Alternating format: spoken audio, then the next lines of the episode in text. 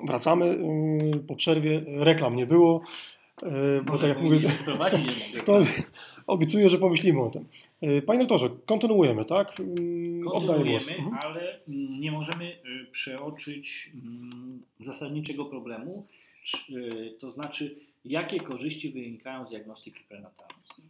I po pierwsze, jeżeli jest rozpoznany zespół niedorozwojowego serca, mm, to w Krakowie od kilkunastu lat wypracowaliśmy program, e, w oparciu o który mamy zespołem niedorozwoju lewego serca, rodzą dzieci w pobliżu ośrodka kardiochirurgicznego. Potwierdzamy, tak było w naszym przypadku-. W innych ośrodkach istnieją już izby porodowe przy szpitalach dziecięcych.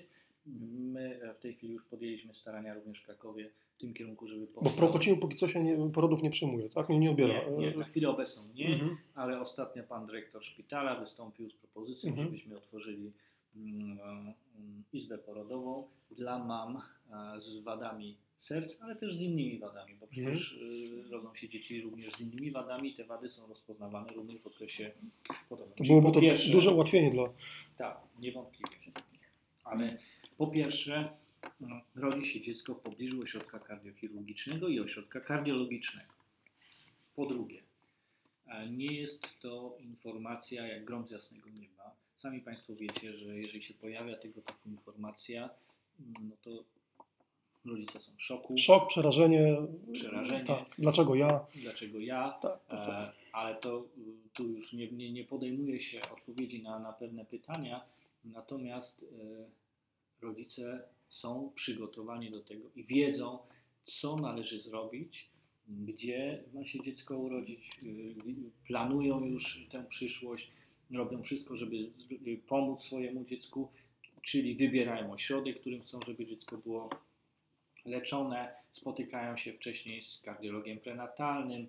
W naszym ośrodku e, kardiochirurg spotyka Tak. się z mamą, która urodzi dziecko z zespołem niedorozwoju lewego serca. Prezentujemy ośrodek, mówimy, są, jakie są najważniejsze problemy, jak będzie przebiegać sytuacja po urodzeniu. Mm, Staramy się uspokoić mamę, e, rodziców. E, To jest również bardzo ważny aspekt psychologiczny. Bez ja- powtarzaliśmy, tak. tak. Przy pierwszej audycji mówiliśmy, dla nas to było niesamowicie ważne. To jest duży kapitał w tej walce początkowej, żeby wiedzieć, bo jak się nie wie, to jest najgorsze. Rodzi się dziecko, dziecko dostaje 10 punktów w skali Apgar, a za parę godzin zaczyna sinieć, tak? Bo nikt nie, w odpowiedni sposób się nim nie zajął i wtedy jest panika po prostu, tak? Nie wiadomo o co chodzi, więc mm, potwierdzamy, że ta wiedza jest naprawdę dużym, dużym atutem. Drugi punkt. To już zahacza o to, co Pan powiedział. Jeżeli mamy rozpoznaną wadę w okresie prenatalnym, to nie ma tego zaskoczenia już po urodzeniu. Jeżeli e, urodzi się dziecko ośrodku, który jest nieprzygotowany na to, że rodzi się dziecko z wadą serca, to rutynowo nie przeprowadza się badań, które wykryją wadę serca. Nie podaje się pewnych leków zamykających No, przewód, nie chodzi o prawda? leki, tak? Tak, to też jest ważne. Nie ma samej diagnostyki i rodzi się dziecko, e, które wygląda dobrze, na początku nie jest silne, paradoksalnie nie ma żadnych objawów. KTG, znaczy badanie, obraz tego badania e, KTG, czyli Jest- badanie tak. jeszcze przed urodzeniem, nic nie wnosi. nic nie wykazuje, dokładnie, nie tak. Mhm. A, I ponieważ dziecko wygląda dobrze, e, czujność e, i neonatologów, e, i pediatrów, położnych jest nieco uśpiona, dlatego że stan Mhm. dziecka początkowo jest dobry. Mhm. Zdarza się nawet, że dzieci z zespołem niedorozwoju lewego serca są wypisywane do domu bez rozpoznania. A nie tylko w Polsce, bo gdy, Mhm. gdy przebywałem w Stanach Zjednoczonych, tam również u profesora w ośrodku profesora Neruda zdarzały się takie sytuacje, że dzieci były wypisywane do domu. E, Tam pogarszał się dopiero stan dziecka bardzo gwałtownie i dopiero wtedy dzieci trafiały do ośrodków kardiochirurgicznych, więc ja rozumiem, że objawem było silnienie, tak? Bo to jest, nie, nie, mm, Objawy są dość niespecyficzne Mhm. i tu właśnie na tym polega problem, że objawy są bardzo zbliżone do wrodzonego zakażenia. Są takie doniesienia w bardzo dobrych czasopismach, które twierdzą, że e, objawy, e, które pojawiają się u dzieci ze zespołem niedorozwoju lewego serca po urodzeniu są niemal identyczne jak wrodzone zakażenie. Jedynym badaniem, które pos, pos, y, umożliwia dyskryminację tej wady, Mhm. czyli rozpoznanie i zróżnicowanie z wrodzonym zakażeniem, to jest badanie e, echo, echokardiograficzne. Mhm.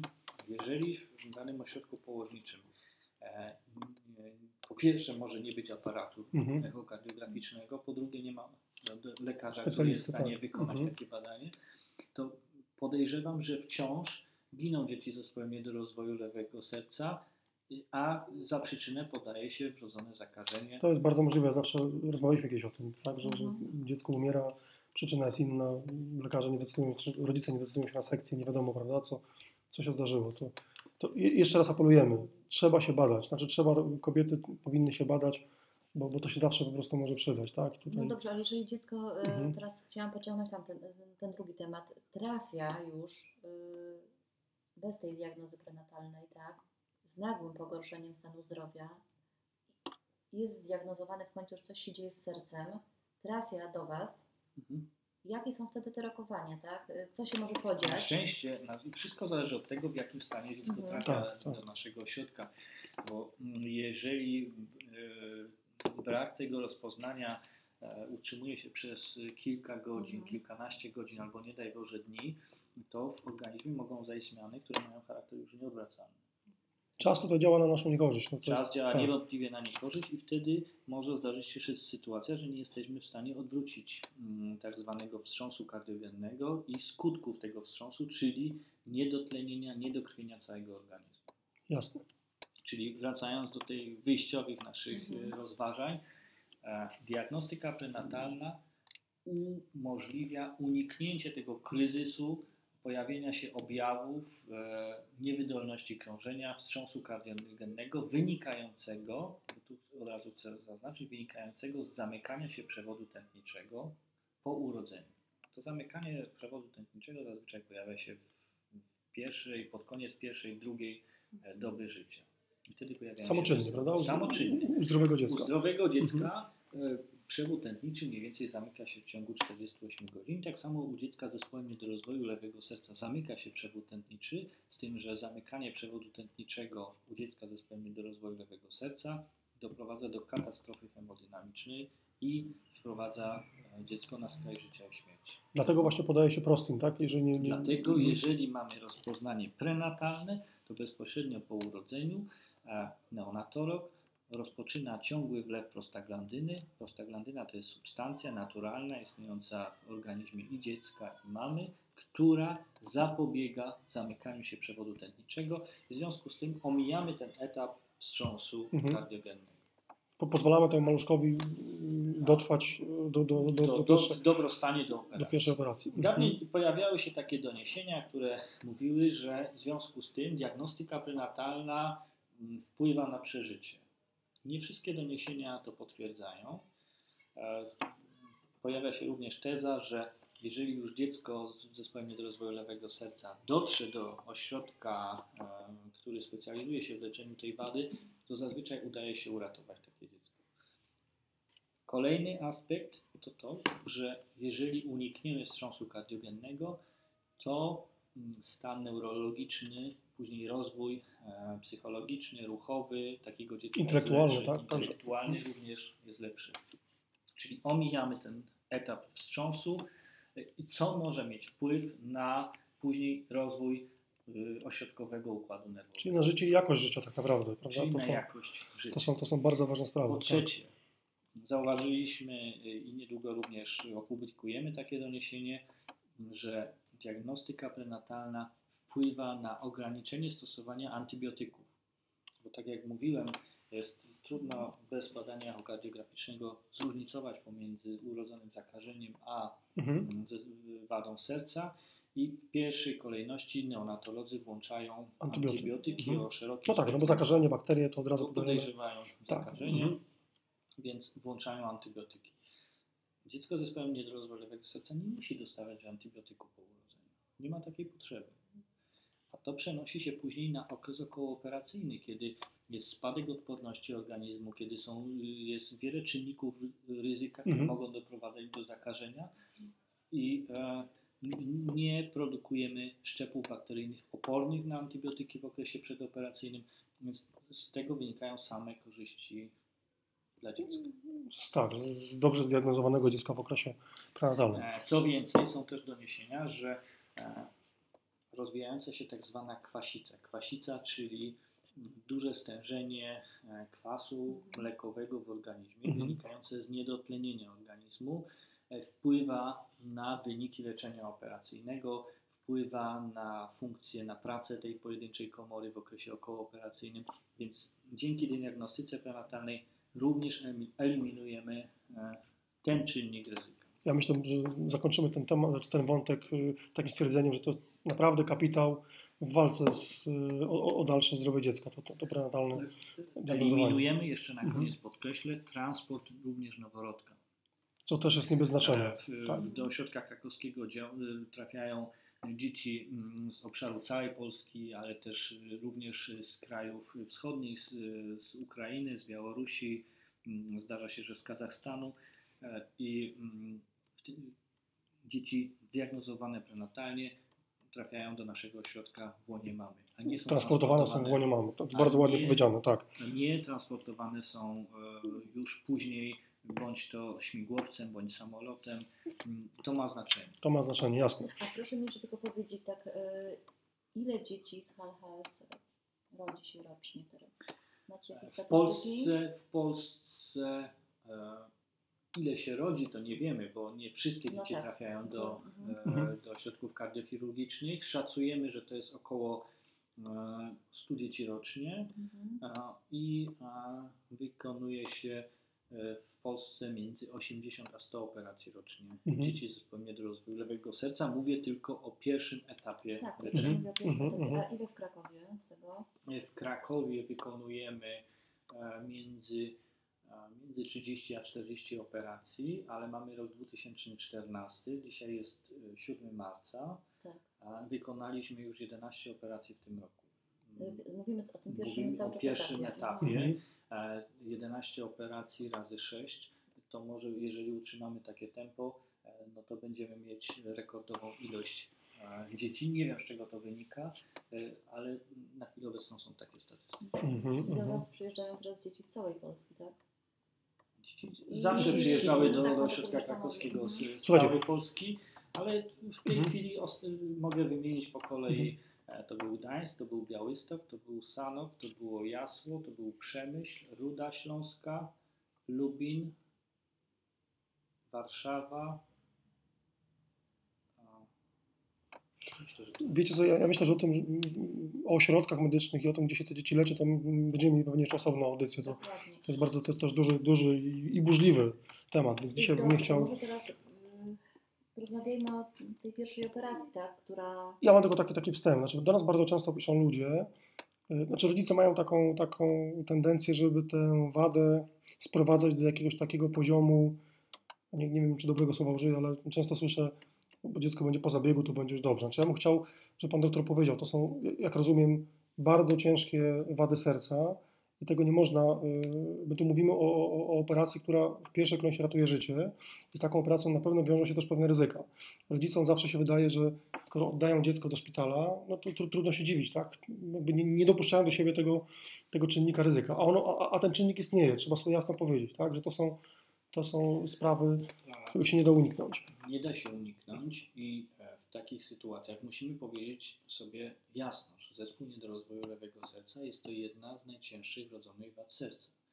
Mm, Według skali e, Arystotelesa, którą opracowali e, Amerykanie, według tej amerykańskiej skali, operacja ta wstępna, pierwsza leczenia zespołu niedorozwoju lewego serca w skali 15-stopniowej oceniana jest na 14,5 nie ma żadnej innej operacji, która zbliża się z punktacją e, do, Mhm. do operacji sposobem Norwida. No. Pozostałe operacje, które Mhm. są również bardzo trudne, myślę, że ta skala jednak nie, nie do końca oddaje trudność tych operacji, są wyceniane na 13 punktów, na 11, na 10 punktów. E, Więc mm, no, myślę, że, że to jest pewna informacja jednak Mhm. dla, dla rodziców, ale mm, jest jeszcze taki Mhm. etap pomiędzy urodzeniem dziecka a operacją, Mhm. kiedy dziecko musi być przygotowane do operacji. Tak. I, I tego nie powinniśmy pominąć. Kiedy wykonuje się po pierwsze sprawdza się, czy dziecko nie ma innych wad. Dziecko może mieć wady genetyczne, na przykład zespół Turnera, może mieć zespół Downa, e, może mieć wady innych narządów. Dawniej panował taki pogląd, że dziecko z zespołem niedorozwoju lewego serca mm, jest całe zdrowe, rozwija się prawidłowo w łonie mamy, a ma tylko serce chore. W tej chwili wiemy, że to nie jest do końca prawda. Czyli zespół, zespół wad towarzyszących, tak? Y, A może nie, nie, nie, tak, nie określiłbym tego, bo to mówilibyśmy o tak zwanym wielowadziu, czyli Mhm. że, że mamy duże wady również innych narządów. Nie, nie to mam na myśli. W Stanach Zjednoczonych zostały wykonywane badania, zwłaszcza jeśli chodzi o, o układ nerwowy, czyli tak trywializując, y, jeśli chodzi o mózg, okazuje się, że w badaniach przy pomocy rezonansu magnetycznego 40-50% dzieci ma wady ośrodkowego układu nerwowego, czyli tak brzydko mówiąc wady mózgu.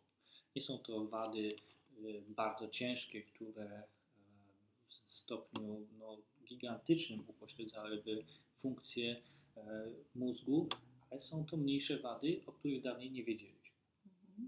Mhm. S- y, Co więcej, jest Ile procent jeszcze? po- 40-50%, tak? między Mhm. 40 a 50%. E, Rozpoznaje się również mm, niewielkiego stopnia krwawienia do środkowego układu nerwowego przed operacją, o których dawniej nic nie wiedzieliśmy, o Mhm. których y, nie mówiliśmy. To jest- Ja spytam Mhm. teraz y, o to, w momencie, kiedy to dziecko już do Was trafi, jak diagnozujecie te pozostałe No zestaw badań. Mm, Wykonuje się po- podstawowe badania, to znaczy tak, konieczne jest wykonanie badania echokardiograficznego y, po to, abyśmy ustalili ostatecznie wszystkie szczegóły anatomiczne wady, które są istotne dla kardiochirurga. Mhm. Kardiochirurg musi sobie zaplanować operację w oparciu o to, o to badanie echokardiograficzne. Po drugie, jeżeli istnieją podejrzenia e, wad ośrodkowego układu nerwowego, wykonuje się badanie przezciemiączkowe e, USG mózgu Mm, w poszukiwaniu Mhm. zwłaszcza krwawień do ośrodkowego układu nerwowego, dlatego że jeżeli wykona się operację u dziecka, u którego wystąpi krwawienie, to t- ten krwotok może się pogłębić, doprowadzając do uszkodzenia mózgu. E, Wykonuje się badanie e, przeglądowe radiologiczne klatki piersiowej, ocenia się stan płuc e, i wreszcie też należy wykluczyć e, wrodzone zakażenie współistniejące, na przykład zespołem niedorozwoju lewego serca. E, Jeżeli są jakieś podejrzenia, jeśli chodzi o przewód pokarmowy, wykonuje się USG jamy brzusznej, m, ocenia się, wykonuje się badanie moczu, wykonuje się podstawowe badania krwi, takie jak morfologia krwi. Trzeba oznaczyć grupę krwi dziecka, dlatego że w czasie operacji dziecko będzie miało przytoczoną krew, więc musi być wykonana, oznaczona grupa krwi i musi być przygotowana krew w oparciu o to badanie, taka, która może być bezpiecznie podana dziecku. Mhm. A czy, czy jest jakiś taki optymalny czas od urodzenia do tego pierwszego, znaczy do tej pierwszej operacji, w którym się staracie? E, Średni czas, średni wiek dzieci operowanych w ośrodku krakowskim e, to jest między 7 a 8 dni. Mhm. To nie jest tak, że dziecko rodzi się i natychmiast jest operowane. Czego by chcieli rodzice i często nie rozumieją E, frustrują się tym. W Stanach? Zjednoczonych ten okres y, jest nieco krótszy, wynosi około 4 dni, 3-4 dni, ale wynika to z bardzo, bardzo wielu y, czynników. Niekoniecznie, mm, niekoniecznie to jest źle, że dziecko jest operowane w wieku 7-8 dni. A, ja- Jest jeszcze taki czynnik jak żółtaczka noworodków. Tak. E, Wydaje nam się, że lepiej jest y, poczekać 3 dni, e, kiedy ta żółtaczka ustąpi, i nie operować dziecka w tej fazie nasilonej żółtaczki, czyli wtedy, kiedy stężenie bilirubiny e, w krwi jest najwyższe. Są jeszcze trudniejsze przypadki. Ja pamiętam, Antoś był operowany, pan doktor nie wiem czy wie, ale w XXI dobie, dlatego że przy, przy, przypamiętała się jakaś No było to ogólne zakażenie e, organizmu, jakieś tak, zakażenie i nie, tak. nie można było, nie można było Antka operować, bo, bo po prostu mógłby tej operacji e, Nie przeżyć. nie przeżyć, tak? Myśmy też wtedy pamiętam byli cali w nerwach, ale, ale, ale, ale po prostu walczyliśmy o to. No i Z tego, z Tak. takiego samego powodu zdarzyło nam się operować dziecko ze zespołem niedorozwoju lewego serca, które prawie miało 90 dni.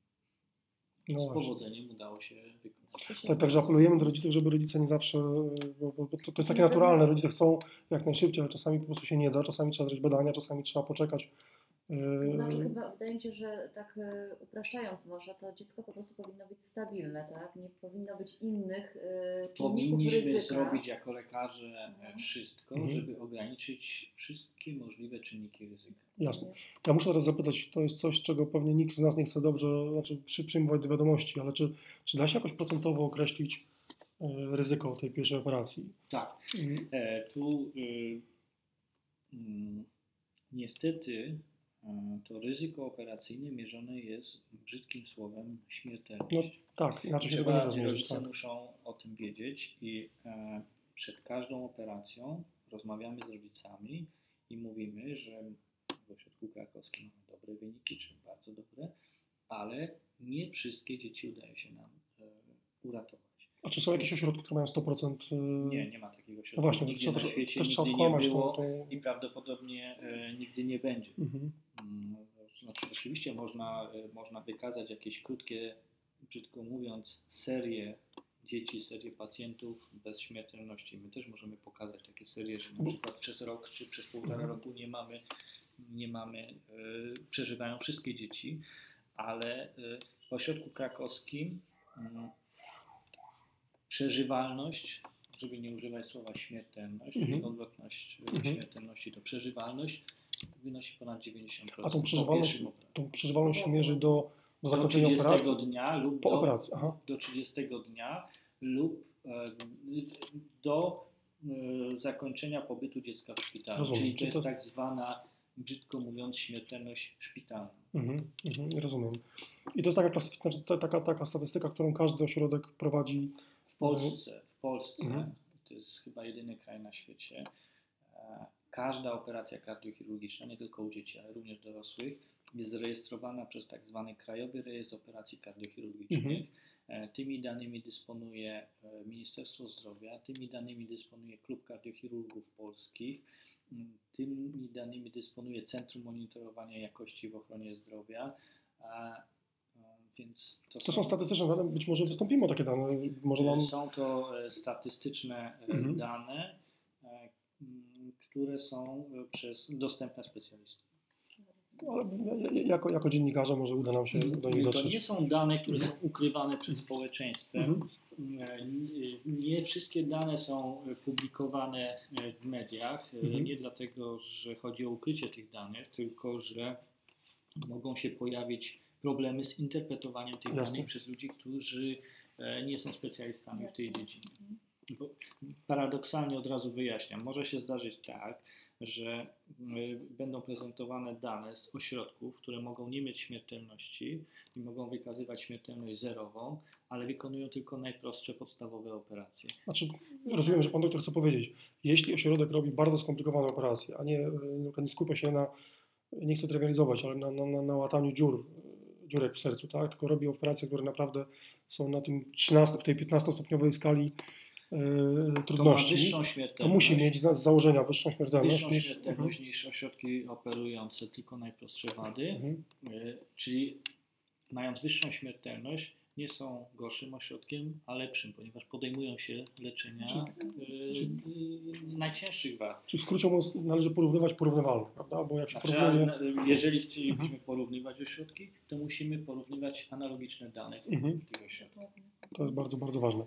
Okej, czy, czy istnieją, czy, czy w przypadku HLHS można mówić o lżejszych lub cięższych przypadkach? Czy to jest... tak, tak.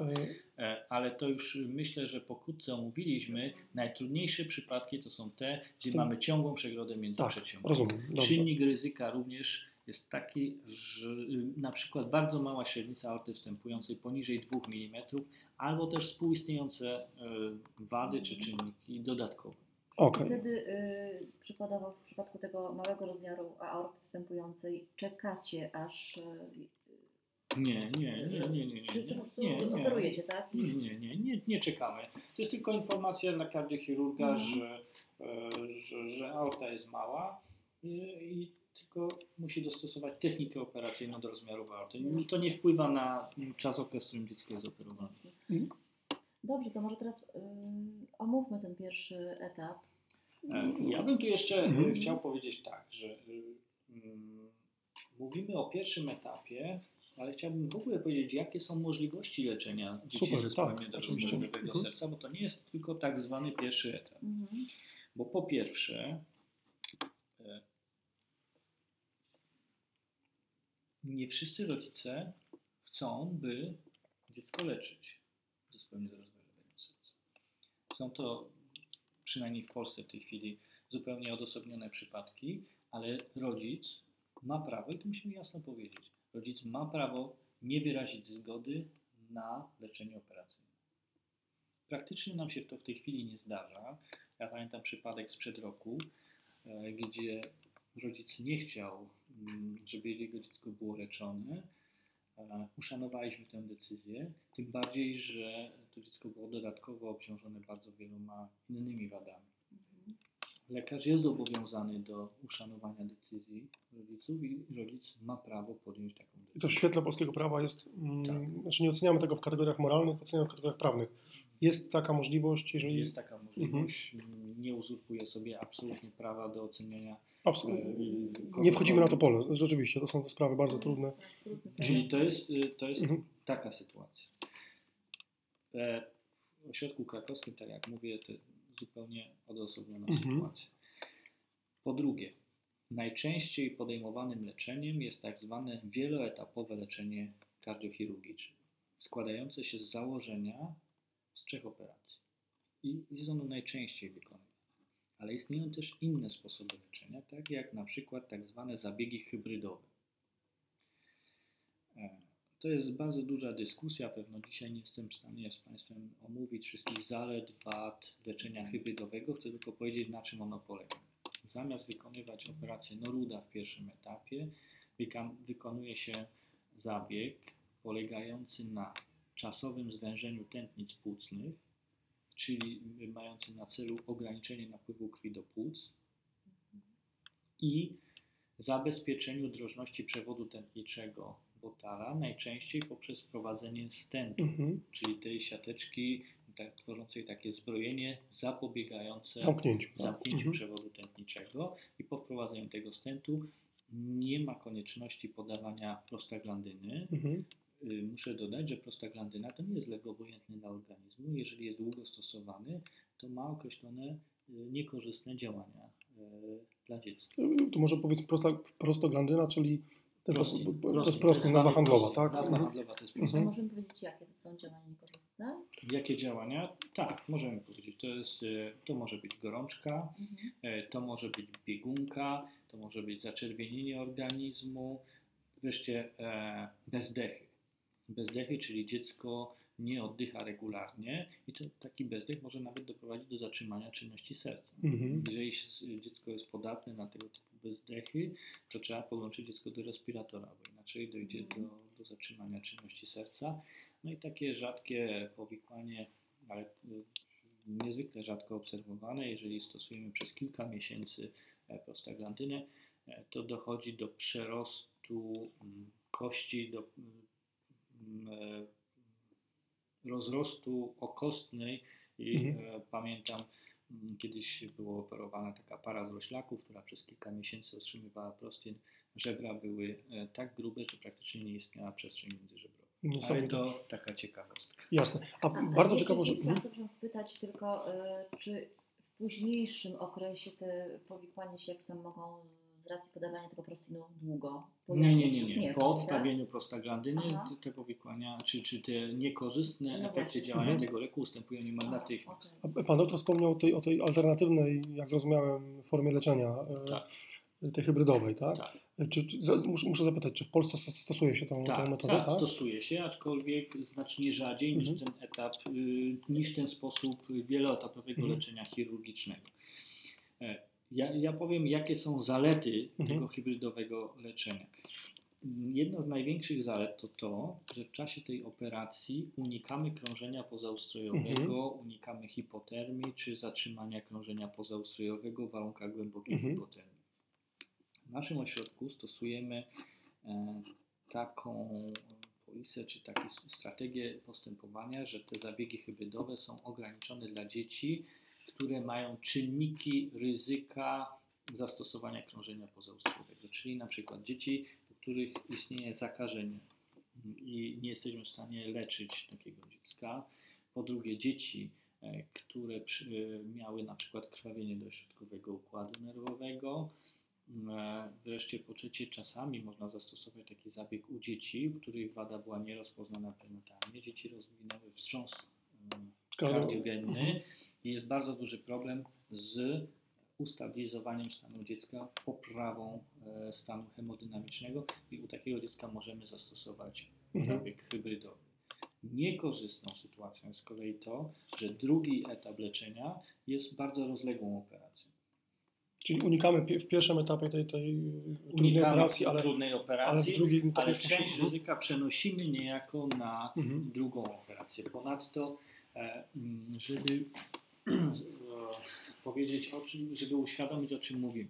Jeżeli chcemy dobrze wykonać e, operację hybrydową, to my musimy zwęzić tętnice płucne u noworodka do średnicy między 1,7 a 2 mm. Więc proszę sobie wyobrazić, e, balansujemy e, no, na, Tak, na są- milimetrach. Mhm. Takie są, no, no, mm, takie są wyliczenia. W tej chwili już możemy przeprowadzać symulacje komputerowe, które informują nas o tym, e, jak powinniśmy przeprowadzać dane operacje, żeby uzyskać optymalny wynik hemodynamiczny. A y, w okresie odległym takie zwężenie tętnic płucnych może doprowadzić do ich nieprawidłowego rozwoju. Ja myślę, że ten wątek, tak? jestem przekonany, że o ten wątek będą nas pytali rodzice, więc ja tylko podsumuję, proszę poprawić mnie, jeżeli źle to zinterpretowałem. Leczenie hybrydowe to jest także leczenie operacyjne, tylko z, y, wyłączamy z tego leczenia y, mm, operacje Krążenie po- krążenie pozaustrojowe, pozaustrojowe. zabieg operacji I Zabieg operacji jest Tak. znacznie mniejszy, jest to krótsza operacja, jest to Mniej obciążająca dla organizmu, ale dla odsuwamy, organizmu. ale, ale nie da się uniknąć tego, czego w Znaczy, pierwszym tak etapie. W drugim jest etapie musimy już. W określonych Mhm. przypadkach, tak? Z pewnych wskazań. Nie, no to tak? jasne, znaczy, gdy, rozumiem, że gdyby znana zasada y, primum non nocere, gdyby można, gdyby, gdyby lekarze mogli nie szkodzić, to by tego nie robili. Znaczy, zawsze wybierano, jak rozumiem, operację tak, aczkolwiek muszę hybrydową. powiedzieć, Gdyby... że istnieją ośrodki w Stanach Zjednoczonych czy ośrodek Mhm. Gizen w Niemczech, m, które m, ten sposób leczenia traktują jako leczenie z wyboru. Rozumiem. uzyskują bardzo dobre wyniki leczenia. Mm, Być może, być może no, jest to metoda. Mhm. Aczkolwiek. A są jakieś badania prowadzone, jak jest potem tak, dalsze? tak, oczywiście są Mhm. cały czas analizowane Mhm. wyniki leczenia i w tej chwili są już pewne odległe, e, odległe e, porównania. Mm, Wciąż nie ma jednoznacznej odpowiedzi, że, że takie leczenie hybrydowe e, ma bardzo dużą przewagę na przykład nad Mhm. leczeniem etapowym, bo gdyby, gdybyśmy mieli jednoznaczne dowody na to, że, że tak jest, To byśmy tak robili. to Tak? w Krakowie oczywiście nie zawahalibyśmy się, zwłaszcza w tej chwili, kiedy mamy fantastyczną salę hybrydową. Jasne. Tu trzeba wspomnieć o tym, że HLHS jako, jako taki leczony jest od stosunkowo, jeśli można tak się wyrazić, niedawnego okresu. Tak? No, W Polsce, e, o ile pamiętam, leczenie zespołu niedorozwoju lewego serca rozpoczęło się w Krakowie. Profesor Malec rozpoczął to Mhm. e, leczenie, no a w tej chwili e, mm, wykonuje się. Pamięta Pan doktor, kiedy to było? To był 91 rok. o ile 91 rok. A światowy, światowy. Profesor Norud rozpoczął w 80 roku to leczenie. Wstęp, wcześniej też wykonywane były operacje e, u dzieci z lewego serca, ale bez powodzenia. to był jakiś absolutny. Czyli tak naprawdę mówimy o 35-letnim okresie, od kiedy w ogóle można mówić jakieś. To, to jest w medycynie stosunkowo, znaczy medycyna się rozwija, ale, ale przypadki nie ma tego, tego materiału do badań, tak? No, Tak. Natomiast muszę powiedzieć, że taki przełom, kamień milowy, no, czy wręcz rewolucja, to Mhm. jedna z największych rewolucji, jaka dokonała się ostatnio w kardiochirurgii dziecięcej, to jest rok 2001, Mhm. kiedy zarówno w Stanach Zjednoczonych, jak i, e, jak i w Polsce wzrosła ilość operacji dzieci z zespołem niedorozwoju lewego serca i znacznie poprawiły się wyniki e, tego Czy panu leczenia. doktorowi wydaje się prawdopodobne? Ja, znalazłem na takiej amerykańskiej e, stronie facebookowej, e, na którą rodziny dzieci z HHS się grupują. Znalazłem informację, że rocznie w Stanach Zjednoczonych 960 dzieci jest operowanych. No myślę, że więcej. Tak, to- to- już bo mnie ta liczba blisko tak zaskoczyła. 2000, A- Że blisko 2000, Mhm. że, że w ciągu tego dziesięciolecia e, znacznie, znacznie zwiększyła się ilość operacji Noruda, Mhm. dlatego że uzyskiwane lepsze wyniki Mhm. zachęciły ośrodki do tego, żeby podejmować lepsze. jasne. A jasne. jak wygląda... Tu jeszcze ja często Mhm. odnoszę się do Stanów Zjednoczonych z, z kilku powodów. Po pierwsze, ośrodek krakowski bardzo współpracuje z, zarówno z, z ośrodkiem, w którym ostatnio pracował profesor Norwood, czyli z Wilmington w stanie Delaware, współpracuje z Filadelfią i współpracuje z Bostonem i zawsze współpracował. To po pierwsze. Po drugie, gdy spojrzymy na rozkład operacji wykonywanych w Polsce, to jest, jest on znacznie e, różny od tego, co, wykonują, co wykonują nasi koledzy w Europie Zachodniej, mm, a jest niemal identyczny czy zbliżony do, do tych proporcji, które obserwujemy w Stanach Zjednoczonych. Czyli my się generalnie jako Polska nie mamy czego e, wstydzić, mamy dobre wyniki, tak? I, i, i, A się czego wstydzić, ale trzeba zawsze dążyć do tego, żeby te wyniki były jeszcze Oczywiście to nie, jest, to, to- nie jest, mówimy o życiu ludzkim, tak, także to jest, to jest dla mnie jasne. Natomiast mm, no, czy, czy, kiedy- kiedyś słyszałem taką teorię, że w Polsce tych dzieci rodziło się y, dlatego więcej, że właśnie badania prenatalne były na niskim poziomie i po prostu dzieci się rodziły i stąd. y, natomiast w Stanach, znaczy nie w Stanach, na- w Europie Zachodniej, y, ponieważ wykrycie tej wady było wskazaniem do, Przerwania do ciąży. przerwania ciąży, to tych przypadków było zdecydowanie mniej. No tak, tak Mhm. niestety wygląda w tej chwili, y, tak wyglądają statystyki, że w krajach Europy Zachodniej, zwłaszcza we Francji, Hiszpanii, również y, w Wielkiej Brytanii, mm, w krajach Beneluxu, Mhm. e, bardzo wiele e, e, dzieci jest, y, bardzo wiele ciąży jest przerywanych, mhm. żeby nie użyć mocnych słów, po rozpoznaniu mm, zespołu niedorozwojowego serca i gdy rozmawiam na przykład z naszymi kolegami z, ze Szwajcarii, e, to, czy, czy z Wiednia, czy, czy z Hiszpanii, to oni na przykład od dwóch lat nie widzieli noworodka zespołu niedorozwojowego serca. I paradoksalnie e, no, myślę, że jeżeli ten rok utrzymamy taką statystykę jak w pierwszych dwóch miesiącach w tym roku, e, to w Krakowie wykonamy największą ilość operacji e, zespołu niedorozwoju lewego serca w Europie, a być może na świecie. Niesamowite. Dobrze, że, że, że, dobrze, że tak. prostu niesamowite też doświadczenie, tak? I Mm, Niewątpliwie e, jest, y, są badania sugerujące, że im więcej operacji wykonuje dany ośrodek tego typu, to oczywiście to doświadczenie procentuje uzyskiwaniem lepszych wyników. Mówi się o takich ośrodkach large volume, czyli ośrodków, które specjalizują się w danych wadach serca i tak jak mówię, im więcej wykonują danych operacji. A czy można powiedzieć, że. Kraków się specjalizuje w chociaż HLHS? Kraków chyba wyrasta na lidera, tak? Jeżeli chodzi o Hal Health. Jest. Ja nie chcę grupować Mhm. ośrodków na liderów i Mhm. outsiderów. Ale o tą specjalizację mi chodzi. Chodzi o Ale- ilość tak, przeprowadzonych E, operacji. ale wykonujemy tych operacji bardzo dużo. I super, i, i, i bardzo fajnie. Zawsze mnie cieszy- jak słyszę, że mm, panowie wy- wymieniacie się doświadczeniami z ośrodkami zagranicznymi, bo to też pokazuje, że ta Polska to jest jednak mm, kraj, w którym no, spe- specjaliści mają coś do powiedzenia i ta, ten transfer wiedzy między ośrodkami jest, yy, Nigdy jest nie duży. wstydziłem się, że jestem Polakiem. Ja też, m, powiem więcej, byliśmy na, na konferencji organizowanej przez profesora e, Zembale w Zabrzu. E, Pamiętasz, e, Tak, gdzie przyjechało, przyjechało całe, całe mnóstwo kardiochirurgów e, z zagranicy i kardiologów. Ja wtedy byłem naprawdę dumny z tego, w jaki sposób my jako Polacy, jak rozmawiamy z tymi ludźmi, jak oni patrzą na to, co, co ta polska kardiologia i kardiochirurgia robi, jak tam się rozmawia jak równy z równymi i to, to naprawdę było budujące. Ja, ja siedziałem, przyznaję uczciwie, że na większości wykładów siedziałem z czystej sympatii dla, dla tematyki, bo, bo, bo, bo materia była tak skomplikowana, że niewiele z tego rozumiałem. Natomiast e, wszystkie te pochwalne i- informacje od tych, od tych kardiologów za- zagranicznych były dla mnie bardzo budujące. Ja się, ja się naprawdę cieszyłem, że, że my mamy się czym pochwalić, że to nie jest tak, że my się uczymy od kogoś, tylko oni przyjeżdżają się uczyć od nas. Tak? I to jest, to jest rzeczywiście. Dobrze, Dobrze, to wracamy wracamy. dalej. Mhm. Mhm. Może poruszmy teraz temat, e, kiedy już jest operacja, jest leczenie trzyetapowe, tak?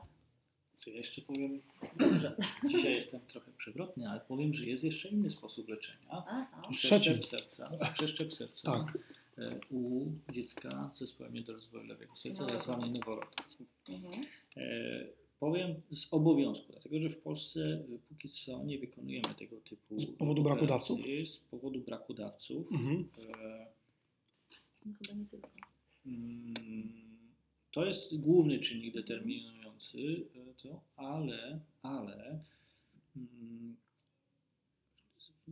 znowu odniosę się do Stanów Zjednoczonych. E, W Stanach Zjednoczonych istnieją ośrodki, które e, jako sposób leczenia stosowały przeszczep serca w okresie noworodkowym Mhm. dzieci z zespołem rozwoju, rozwoju lewego serca, ale w tej chwili, gdy podsumuje się te wyniki, to okazuje się, że one wcale nie są lepsze, mm, jeśli chodzi o przeżycie i o komfort życia dzieci po przeszczepie serca w porównaniu z wieloetapowym leczeniem operacyjnym. Ja mogę tylko powiedzieć, kiedyś byłem świadkiem, znaczy czy- czytelnikiem dyskusji na jednym z takich zagranicznych forum, na którym powiedziano między innymi że dziecko z takim przeszczepionym sercem, znaczy to, to w grę wchodzi od razu im- immunosupresja od samego y, początku, Tak, tak. czyli, ta, ta, czyli, czyli te leki y, pozwalające, znaczy powodujące, że, że przeszczep nie zostaje odrzucony przez, przez organizm dziecka. Y, Proszę mi powiedzieć, czy takie serce przeszczepione rośnie razem z Tak, takim małym człowiekiem? Tak, to rośnie. jest. Mhm. Oczywiście, że rośnie. Ale paradoksalnie, jeżeli wykona się przeszczep e, w okresie noworodkowym, to w pewnym odsetku przypadków nie jest konieczne stosowanie leczenia immunosupresyjnego. Czyli dziecko po, potrafi. to serce? A y, nie we wszystkich przypadkach, Mhm. ale w części przypadków organizm rozpoznaje ten przeszczepiony, to przeszczepione serce, traktuje jako przeszczepiony własne, narząd mhm. jako własny. Niesamowite. I to, i to jest To jest pewien kierunek y, Mhm. na przyszłość. to, jest, to, to, to rzeczywiście byłoby. Ale, ale, co zosta, ale może- zostaje, pro, zostaje pro, zastąpić problem dawców. takie- taki Przeszczep od swego dawcy. Sztuczne serce, technologia. No to jest pewnie O, temat na zupełnie inną rozmowę i pewnie na pewno ob- obiecujemy, że nie tym, wkraczajmy na tę Tak. ścieżkę, bo y, północ już się zbliża. obiecujemy, że, że o, o tym porozmawiamy. Ale czyli tak, podsumowując, są trzy, trzy, trzy metody y, leczenia tego, tego początkowego. To może być y, operacja hybrydowa, która nie jest wykonywana w y, głębokiej hipotermii. Mhm. może być y, pierwszy etap wykonywany według metody Norwooda zmodyfikowanej, jak rozumiem, przez, przez lata pracy nad nią. Lub jest też, też trzecia możliwość, czyli przeszczepienie serca. To, to jest o tyle trudne, że po pierwsze wymaga dawcy, co nie jest pewnie rzeczą łatwą. Czy jest jakiś okres, do którego można takie, takie serce przeszczepić? Znaczy ile można czekać? Czasa, czasami, czasami e, tu powiążę te metody, Mhm. czasami można wykonać operację hybrydową i, Czekając na dawcę. i, e, i stanowi to tak zwany pomost do przeszczepu, taka Mhm. operacja, czyli t- bridge to, to transplant, Mhm. e, kiedy dziecko jest zabezpieczone Mhm. em, e, hemodynamicznie i Mhm. oczekuje na, na przeszczep serca. Ale tak jak Pan powiedział i dobrze zrozumiałem, nie ma badań potwierdzających, że ta metoda przeszczepienia jest w jakiś wyraźny sposób skuteczniejsza niż...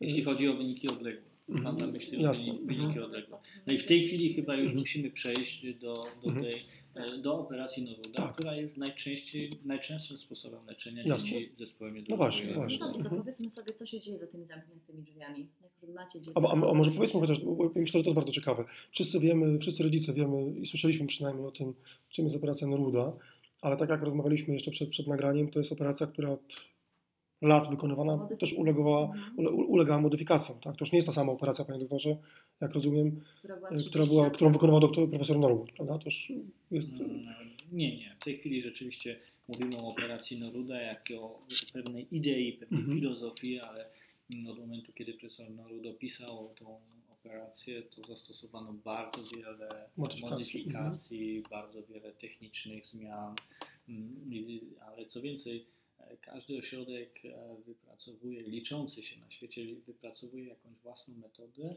a wyniki e, między tymi ośrodkami są porównywalne, e, Mhm. czyli to jest bardzo duże znaczenie ma doświadczenie chirurga, przeświadczenie o skuteczności tej metody. Natomiast no, tą rewolucją, o którą mówiłem, to było zastąpienie zespolenia systemowo-płucnego klasycznego, czyli tak zwanego sposobem Blair of Dowsing, e, połączeniem prawa komora tętnica płuc.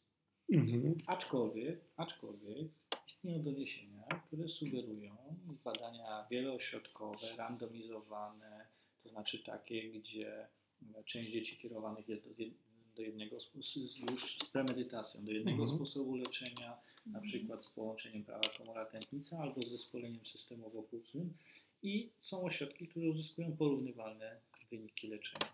Mhm. Więc e, to nie jest tak, że e, ta metoda stanowi panaceum. Można stosować klasyczną operację Noruda, można stosować Mhm. zmodyfikowaną operację Noruda. Tak jak powiedziałem, największe znaczenie ma doświadczenie chirurga, nawet już nie tyle ośrodka, co chirurga w, w, pod, w, w, w konkretnym. No właśnie, to jest bardzo ważne, co Pan mówi, bo to trzeba o tym pamiętać. To jest tak jak z nauczycielami. Znaczy, to nie szkoła wpływa na to, czy, czy dzieci się dobrze uczą, tylko nauczyciele, którzy w tej szkole siedzą. I jeśli chirurg czuje się niepewnie w przypadku wykonywania jakiegoś zabiegu, to nie będzie go po prostu robił.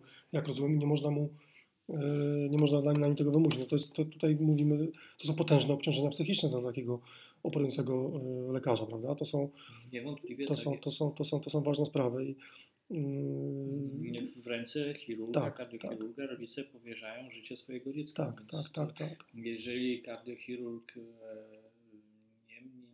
żadnych emocji, podchodzi beznamiętnie, e, chłodno, to, to nie znam takiego kardiochirurga, który byłby dobrym kardiochirurgiem. Jasne. E, Rozumiem, że mm, ośrodek krakowski, w którym Pan, w którym pan operuje, stosuje tą procedurę zmodyfikowaną, tak? Macie Panowie... Stosujemy obydwie, Mhm. e, obydwie procedury w zależności od pewnych e, wariantów anatomicznych, ale najczęściej stosujemy tak zwaną zmodyfikowaną operację Noruda z zespoleniem prawa komora tętnica płucna, którą na początku, e, na początku tego wieku spopularyzował Sunji Sano. Nie, Japoński, nie, japoński kardiochirurg, tak? Mhm. nie wymyślił tej metody, pierwotnie opisał profesor Norud, ale spopularyzował. Mhm. Do tego stopnia, że rodzice mogą się spotkać z opisem operacji sposobem Sano Mhm. albo operacji sposobem Noruda w modyfikacji Sano. Jasne, jasne, jasne, jasne. A w Krakowie nie, nie lubimy określenia operacji Sano, nigdy nie używaliśmy, nie używamy. Mówimy zawsze o operacji e, Noruda z zespoleniem prawa komora tętnica płucna. Mimo, że współpracujemy z Sunji Sano e, w, w, w tej chwili w, w pewnym zakresie. Mhm. To jest operacja, która, jeśli e, co się dzieje podczas za tymi zamkniętymi drzwiami, tak? Znaczy, to z punktu widzenia ro- rodzica wygląda to, to w ten sposób, że dziecko zostaje odwożone na, na salę Co, operacyjną. co się i- dzieje? Jeżeli dziecko trafia na salę operacyjną, to na sali operacyjnej operację poprzedza tak zwany okres przygotowawczy. W tym okresie przygotowawczym anestezjolog wprowadza rurkę do tchawicy, czyli wykonuje tak zwaną intubację, Mhm. mm, po to, żeby dziecko mogło być wentylowane przez respirator. Mhm. E, Dziecko mm, musi mieć również dostęp do naczynia tętniczego, po to, żebyśmy w sposób ciągły, bezpośredni monitorowali ciśnienie krwi u Mhm. dziecka i musimy mieć dostęp do naczynia żylnego, po to, żeby podawać różne leki, podawać krew, e, podawać jony, e, czyli to wszystko, co organizm potrzebuje w czasie operacji. Rozumiem, że mówimy o operacji, która jest wykonywana na, na, na zatrzymanym y, sercu, prawda? Na, w krążeniu pozaustrojowym. Tak. Tak. Czyli y, mamy ten okres przygotowawczy, y, podłączenie do respiratora, uśpienie dziecka, znieczulenie, e, uzyskanie dostępu do tętnicy, uzyskanie dostępu do żyły. Wprowadzany jest również cewnik do pęcherza po to, żeby y, mocz mógł, mógł Swobodnie. swobodnie Mhm. odpływać, ale żebyśmy również mogli e, monitorować ilość moczu, którą produkują nerki, bo jest to pewien wskaźnik prawidłowego przepływu krwi e, przez nerki. To jest bardzo ważne. przed i Tak. pooperacyjnym. A To również świadczy o prawidłowo przeprowadzonej całej procedurze, m, m, która obejmuje również krążenie pozaustrojowe. Operacja Noruda przeprowadzona jest w tak zwanych warunkach krążenia pozaustrojowego. Krążenie pozaustrojowe to inaczej mówiąc sztuczne płuco serce, czyli mm, takie urządzenie i, lud- i zespół ludzi, którzy zajmują się obsługą mm, tego urządzenia, które będzie zastępować pracę serca i płuc w, trakcie operacji, to znaczy wtedy, kiedy kardiochirurg będzie wykonywał zasadniczą część Mhm. operacji. Jak długo y, dziecko może być w takim stanie, kiedy Kiedy Pracuje- stosujemy krążenie tak, pozaustrojowe, równie Jest długo, różnie długo, mm, im krócej, tym lepiej, ale y, czasami może być y, ta technika przedłużona nawet na okres pooperacyjny. Jeżeli Mhm. serce nie pracuje prawidłowo, czy nie pracuje w sposób zadowalający, to, to sztuczne sztu- płuco serce może zastępować pracę serca i płuc nawet przez kilka dni. Mhm. Mówimy tak zwa, o tak zwanym pozaustrojowym wspomaganiu układu krążenia albo trywializując, upraszczając o tak zwanym ECMO. Panie, panie doktorze, bo to, to wa- warto chyba rodzicom powiedzieć, żeby zdawali sobie sprawę z tego, jak, ciężko, nad czym pracujemy? W jakiej wielkości jest serduszko takiego małego człowieka? Taka krąży opinia, że, że wielkość serca e, jest porównywalna z wielkością zaciśniętej pięści u dziecka. Malutkie, to, to, to małego dziecka, tak? No, wyobraźmy sobie malutką piąstkę czyli dziecka. Jeżeli to- małe tak. dziecko zaciśnie piąstkę, to e, wielkość tej piąstki odpowiada wielkości e, serca. I, i, i kardiochirurdzy na, na tym malutkim sercu dokonują tak skomplikowanych operacji. No, wspominaliśmy o tych wielkościach rzędu kilku milimetrów, czy, czy, czy nawet po- poniżej dwóch milimetrów różnych. Ja rozumiem, że to są właśnie tego typu precyzyjne działania. Ale to jeszcze może wróćmy do tego, do tego okresu przygotowawczego, tak? Czyli rozumiem, że jest e, to wejście tak zwane Jest- centralne, tak? Jest intubowane. Jest Mhm. e, dziecko zaintubowane, e, jest cewnik. Co dzieje się dalej? Dalej rozpocznie, jak dziecko otrzyma leki, które zapewniają bezbólowy już przebieg y, operacji, Mhm. dziecko śpi, nie rusza się, dostaje leki, które mm, paraliżują le- y, ruchy dziecka w sposób oczywiście odwracalny, czyli jest to tak Mhm. zwany paraliż farmakologiczny, dziecko nie rusza się i wtedy rozpoczyna się operacja. E, Operację wykonuje, operację Noruda, no, zmodyfikowaną czy klasyczną, wszystko jedno, wykonuje się poprzez otwarcie klatki piersiowej z przodu, czyli przecinanie z mostek. Mhm.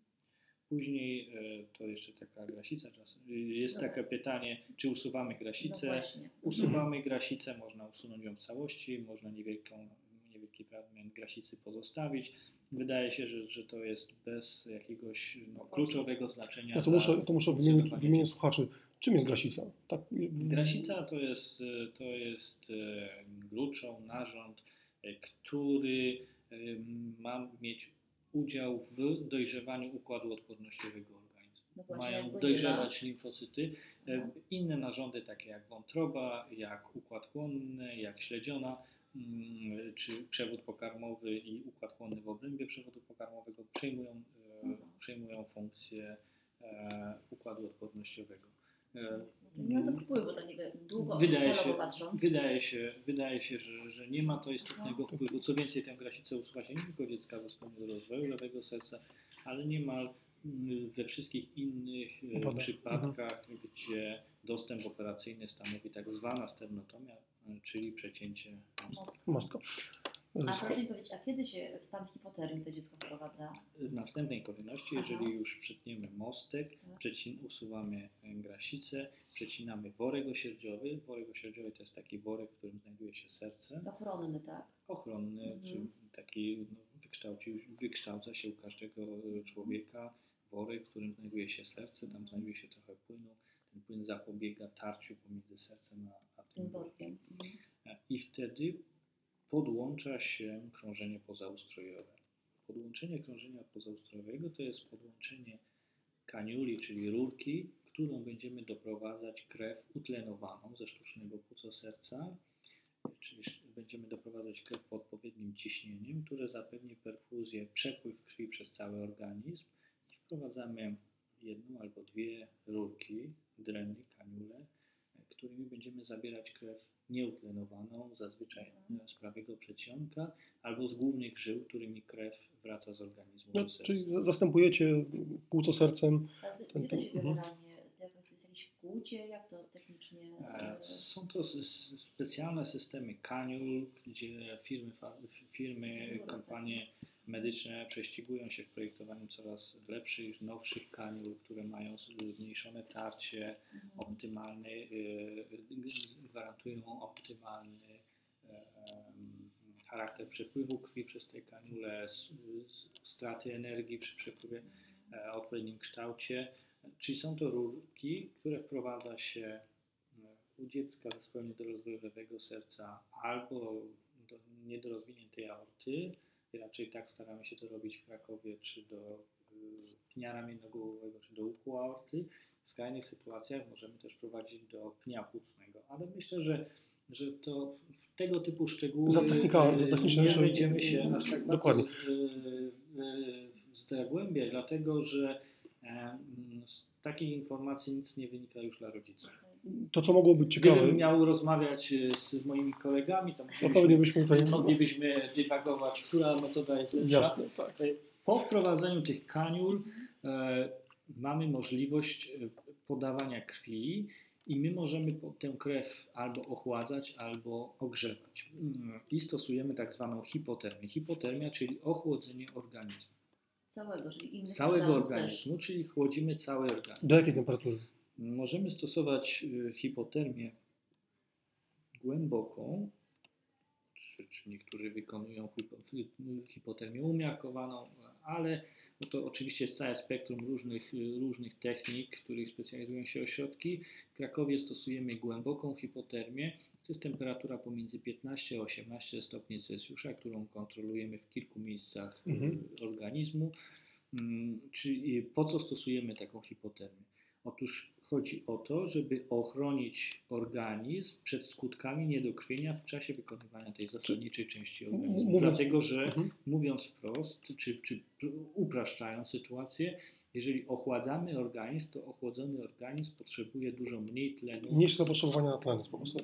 niż y, organizm Mhm. w, w, tak zwanej normotermii, czyli w temperaturze Co- co- 36 co rozumiem- Jak to mózg, na mózg wpływa? no, przede wszystkim wpływa na mózg, to znaczy No chronimy mózg przed, skutkiem, dokładnie. przed skutkami. Najważniejszy organ, który trzeba chronić.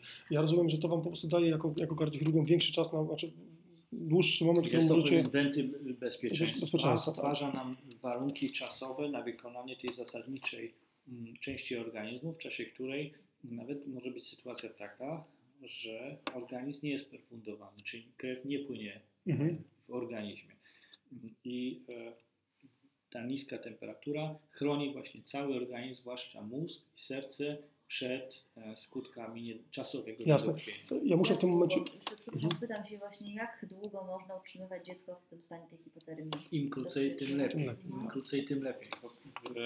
E, nie chcę podawać jakichś No, ram czasowych. nie wiem, okres e, bezpieczny. Bo to są trudne, myślę, że to jest takie pytanie, które, wiesz, no to każdy przypadek jest inny. No ja rozumiem, że Każdy lekarze... przypadek no jest tak, no, inny. jakieś wartości może graniczne, tak? Ale to, to no, okej, no ja wiem, rozumiem ciekawość, być może rzeczywiście. Myślę, że sytuacja na sali operacyjnej decyduje o tym, czy... Jeżeli to jest poniżej 40 minut, to jest świetnie, ale czasami, No. y, y, czasami e, są to dłuższe okresy. Ja muszę zapytać o coś innego, jeżeli mówimy o, hi- o hipotermii. Krąży taka, taka, mm, takie przekonanie, e, że dzieci, które e, są wprowadzane w stan głębokiej hipotermii, mają potem problemy, czy, ponieważ mózg, chronimy mózg, ale możemy go też uszkodzić. E, Czy, czy, czy to się rzeczywiście może zdarzyć, czy to są... Może się zdarzyć. Mhm. E, Każda tego typu procedura związana jest Mhm. z, z pewnym ryzykiem, w tym z ryzykiem e, uszkodzenia różnego stopnia Mhm. ośrodkowego układu nerwowego, czyli mózgu. Aczkolwiek e, no, w większości przypadków prawidłowo przeprowadzona procedura, pewne techniki wypracowane w danym ośrodku wydaje się, że są w tej chwili e, już e, bezpieczne. No tak, nasz Antek ma 5 lat i potrafi do, do 10 tysięcy liczyć w tą i, i, i we w te i robi te... te, te. Bardzo mi się to podoba i, i proszę Państwa, żebyście Antka prezentowali, a zwłaszcza wszystkie jego najnowsze osiągnięcia intelektualne, po to, żeby pokazać rodzicom, jak może rozwijać się dziecko po trzech operacjach, aczkolwiek Państwa dziecko chyba e, przeszło tylko jeden okres takiej głębokiej hipotermii z zatrzymaniem krążenia, a pozostałe operacje były wykonywane już, o ile pamiętam, w warunkach krążenia A szczerze mówiąc, nawet nie wiem. Natomiast rzeczywiście zrobimy taki osobny program, gdzie głównym gościem będzie Antek. Tutaj już przy Mhm. tym nasunęło się takie, taka, taka myśl, tak? Jak niesamowicie ważne jest e, w ogóle współdziałanie tego całego zespołu, zwanego jak na konferencji Hard team, tak. hard team, tak? Czyli e, zaufanie, doświadczenie, no wzajemne zaufanie do siebie, tak? I Ja rozumiem, że hard team w znaczeniu to jest taka gra słów, tak? Albo zespół od serca, albo twardy zespół, tak? To rozumiem. tak, no proszę tak. powiedzieć, bo Czy, czy, czy, można, czy źle to? Trudniej chyba jest kardiochirurgowi operować na obcym terenie, tak? Znaczy musi mieć ten zaufany zespół, do którego też rozumiecie się, kiedyś Pan powiedział, tak? Rozumiecie się bez słów. To jest gra zespołowa, Ewa. No, to po prostu, To jest rozumiem. praca jednego Myślę, że, że, tak? że, że mm, taki etap, kiedy uważano kardiochirurgię za teatr jednego aktora, już mamy za sobą.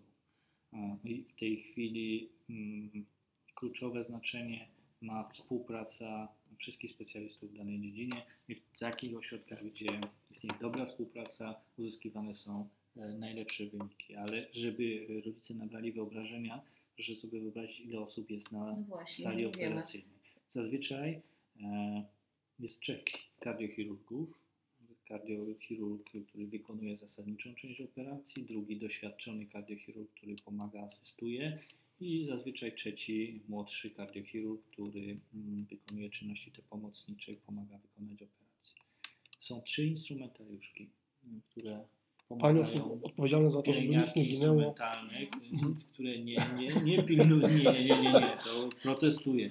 To nie są panie, które nie pilnują, żeby nic nie zginęło, tylko pomagają kardiochirurgowi poprzez podawanie odpowiednich narzędzi, podawanie szwów, e, podawanie mm, tkanek, e, wykonać operację.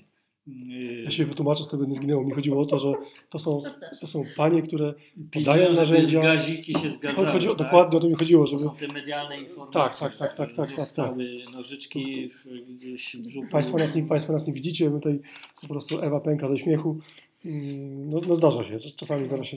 To są właśnie takie Mhm. informacje e, medialne często, aczkolwiek no, czasami na szczęście sporadycznie zdarzające się. Niemniej jednak to nie jest Mhm. zasadnicza rola pielęgniarek instrumentalnej. Mo- mogę powiedzieć tak, że, mm, że jeżeli kardiochirurg, e, a wydaje mi się, że każdy e, dobry kardiochirurg, którego znam, zawsze ma swoją ulubioną instrumentariuszkę, z którą rozumieją się bez słów i, instrumentariuszka, z którą się współpracuje, e, nie wymaga żadnych próśb, poleceń. Kardiochirurg dostaje w, w ciągu ułamka sekundy to narzędzie, które właśnie potrzebuje i dzięki takiej współpracy można na przykład skrócić, wydaje mi się, e, ten czas e, krytyczny w bardzo zasadniczej części operacji o uwaga. 30%. A tak Tak, co najmniej, z, tak mi się wydaje. z ciekawości, Pana ulubiona in- instrumentariuszka, jak długo razem współpracujecie? Oj, 7 lat. słuchajcie, ja mam teraz, y, y, ponieważ tak Dobrze, jak ale może przepraszam jeszcze... I tak jak- jak- zrobimy przerwę na... Ja paradoksalnie jeszcze jedną rzecz dokończę. E, Jak y, czasami przeprowadza się ranking kardiochirurgów, e, to e, można by przeprowadzić ranking instrumentariuszek. Profesor Norwood ze swoją instrumentariuszką pracował przez 30 lat. Wow. Niesamowite. A muszę powiedzieć, że nasze instrumentariuszki, które mamy w naszej klinice, które pracują tylko z kardiochirurgami, stanowią absolutną czołówkę światową. To, co najważniejsze, to zapamiętam do końca e, życia, to to, że zgrany zespół to jest zespół, który ogranicza czas trwania operacji, z czego my sobie jako rodzice nie zdajemy sprawy. Tak, To- to, nie mogą być ludzie przypadkowi, którzy, jest, e, którzy się właśnie spotkali. Oczywiście można przeprowadzić taką operację, ale i, i czasami robi się takie operacje, że przyjeżdża kardiochirurg do obcego ośrodka, ale proszę mi wierzyć, że, e, że to nie są optymalne warunki. to nie są optymalne warunki. A y, dokończę jeszcze, żeby, żeby Właśnie, rodzice wiedzieli, czy mamy kardiochirurgów, mamy instrumentariuszki, trzy, przynajmniej w Krakowie w tej chwili do każdej operacji em, złożonej wady serca są trzy instrumentariuszki. A następnie jest anestezjolog, e, czyli lekarz odpowiedzialny za proces nieczulenia i współpracuje z Też niezwykle kardiochirurgiem. Mhm. Jest niezwykle ważne, żeby to nie był przypadkowy anestezjolog. W tej chwili pracujemy i tworzymy tak zwany zespół kardioanestezji, czyli anestezjologów, intensywistów specjalizujących się w leczeniu i znieczulaniu em, dzieci z wrodzonymi wadami Mhm. serca. E, Anestezjologowi towarzyszą w naszych warunkach dwie pielęgniarki, e, tak zwane anestezjologiczne, które mm, specjalizują się właśnie e, w pomocy anestezjologowi i, e, i czuwaniu nad wszystkimi czynnościami życiowymi dziecka i podawa- nad podawaniem leków odpowiednich, nad monitorowaniem parametrów życiowych. Czyli to mamy kolejne trzy osoby i następnie jest cały zespół techników perfuzjonistów. W tej chwili e, przy każdej operacji mamy trzech techników e, obsługujących krążenie pozaustrojowe, czyli sztuczne płuco serce i do tego jeszcze dochodzą panie salowe. Natomiast e, na sali hybrydowej, e, na sali hybrydowej, gdy wykonujemy zabiegi hybrydowe, mm, czy drugi, czy trzeci etap, e, to dodatkowo dochodzi jeszcze kardiolog, tak zwany kardiolog interwencyjny, który pomaga przeprowadzić zabieg, czy, do, m, dołączamy tę część tak zwanych e, interwencji kardiologicznych do tradycyjnie przeprowadzanej operacji E, Czyli on ma taki, przepraszam, ekran jak przy cewnikowaniu, tak? Że on po prostu obserwuje, co się dzieje.